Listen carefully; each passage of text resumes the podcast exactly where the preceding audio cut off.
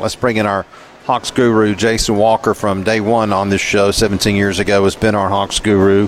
And I, I will say this uh, Jason, I've known him for 22 years. Uh, Jason is uh, extremely honest on his Twitter account and in his content, and I have never seen Jason as, as disappointed and frustrated as he has been on social media as, as of late. And, and Jason, obviously, the, the disappointment of this team not being what we thought it would be is part of that. But just give everybody your thoughts on why you are frustrated at what this franchise has done to get to this mediocre level once again. Yeah, well, that's quite the lead in. Uh, yeah, I picked the doom and gloom, but it, it's true. I mean, because teams can you know, when you're in a situation with one of your one of the teams that you love and watch and have watched for a long time, you have your ups and downs. But the most hopeless feeling comes when you have a terrible owner or an owner that has just shown that they're only in it to a certain extent, and most of the time it's for the money. And we've seen other franchises be like that, and certainly the Oakland baseball team has a has a fellow like that, and John Fisher out there, and and it looks like Atlanta has one with Tony Ressler. And, uh, you know, he's shown over the years an unwillingness to uh, to pay a, the luxury tax, which is what you would do if, you know, you want to add those key pieces to uh, to the team and, and continue to to press forward. Use your uh, your salary cap exceptions, mid level exceptions, stuff like that. And Ressler has shown time and time again he's not willing to do that.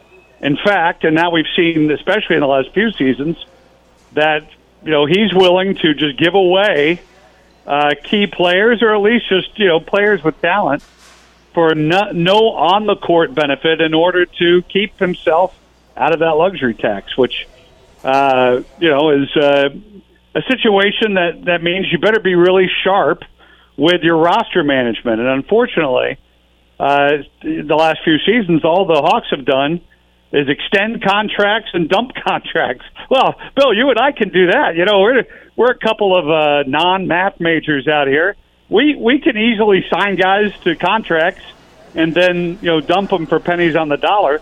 But that doesn't mean you're building uh, building a, a strong roster. And that then then Bill, you combine that with having your first superstar since Dominique Wilkins to enter your your building and Trae Young and you you should be building around him, especially when he's younger and, and and more affordable, and you you can have even more flexibility to build a super team around him. And instead, they've squandered all these years, and now we're to the point where where outsiders are saying, "Well, look, eventually, either the Hawks are going to dump him to get some value for him, or Trae Young is going to say, enough's enough,' and and uh, do one of those trade requests."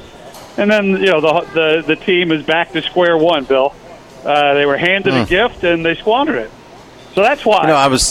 that sounds terrible, sure. but it is. It is terrible. Yeah. No, it, it is. It, there's no question about it. I, and I, I wondered um, earlier today, and there's something on ESPN right now about uh, Trae Young um, that I can't see from where I'm at, but it's on with uh, Ramona Shelburne right now, and and their NBA Today show on ESPN. They're talking about something with Trae Young, so I, I think we know what that is. But I was thinking earlier today, Jay, about our, uh, you know, we, we know the frustrations, we know the record, we know what's going on here. But what do we root for? And and rooting for an owner to do the right thing, I think that train's kind of left the station now. It's yeah. too late. I mean, we knew that with the Kevin Huerter trade, where we were like, "What the hell did he That's just right. do?" You know, so right. um, it's like, what now? What that conference final, right? Coming off that conference final, there was hope. Okay, he's yep. Tony Ressler has a core that he can add to to go for a championship. You could have made the excuse before, well, I wouldn't pay the tax for this roster. Or I wouldn't. Well, here's the roster that went to the fin- to the conference finals, won two games against the eventual champions, and if it had not been for a referee sticking his foot where it didn't need to be, and, and injuring Trae Young, who knows what might have happened there. Uh, but didn't happen, and instead of building upon it, they kind of kept the status quo and uh, you know extended and brought in a couple guys on undervalued contracts like Delon Wright. And um, you know, but then it, then he started parsing. He got close to that luxury tax. Extension started cutting in, started doing. So you're right. You're you're left with hoping a billionaire owner does the right thing. And uh, you know, just he's kind of shown who he is at this point. So shame on us uh, if we continue to kind of invest any hope uh, in that. So all, the, all you can do is kind of enjoy Trae Young, enjoy the the player that he is, and hope that you know everything comes together, major league style. Bill, you know, Rachel Phelps is the hoping it all comes together and kind of uh, you know forces forces something magical to happen. And that, but that's a that's in the wish box, Bill, and you know that Yeah. box doesn't open too often. No, no, no doubt. Jason Walker, I guess, talking about the Atlanta Hawks. So let, let's take a skeptic's in, in, in view of this and say, all right, well, they haven't won with Trae Young. What if you did trade him and get a lot of talent back, and then build around Dejounte Murray? Could they do that? Could th- could that work if they did decide to go down this road, Jason? Which I mean, we expect it would be a significant package in return. And I know I threw a package at you from San Antonio a couple of nights ago, and you you you hit me through the phone. Um, but if they were able to find that out there, if they did go down that road, and they would have Dejounte Murray for a decent contract and all these others around him, could that work? I mean, is that what we're just in? Is that inevitable to a certain extent? I, th- I think then you're dog paddling like the early 2000 Hawks, pre Joe Johnson, pre you know uh, Al Horford, pre Josh Smith, pre pre that team, and you're just wallowing in 30 win territory there because you're still not willing to pay any sort of luxury tax. You still have a lot of contracts like Capela, Bogdanovich, DeAndre Hunter, and now Onyeka Okongwu is going to be getting you know 15 to 20 million dollars a year, in some cases over that.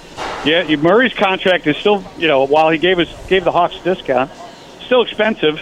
So you're still sort of in the same position, but you just don't have Trae Young anymore. Well, that doesn't sound very good. Uh, you know, if they if they can't win with a guy that's getting 30 and and 10 every night, I don't. I don't. Uh, I think you're just in kind of purgatory at that point. So that's why people are, have said, "Well, then I guess you just got to restart." But you're restarting under the same premises that maybe, yeah, you could get a team to make a run like the the Hawks did in the Eastern Conference Finals. But as soon as people start getting expensive, you're going to be right back at this uh, at this thing. I, but just on the side, Bill, I don't think that Tony Ressler is interested in trading Trae Young.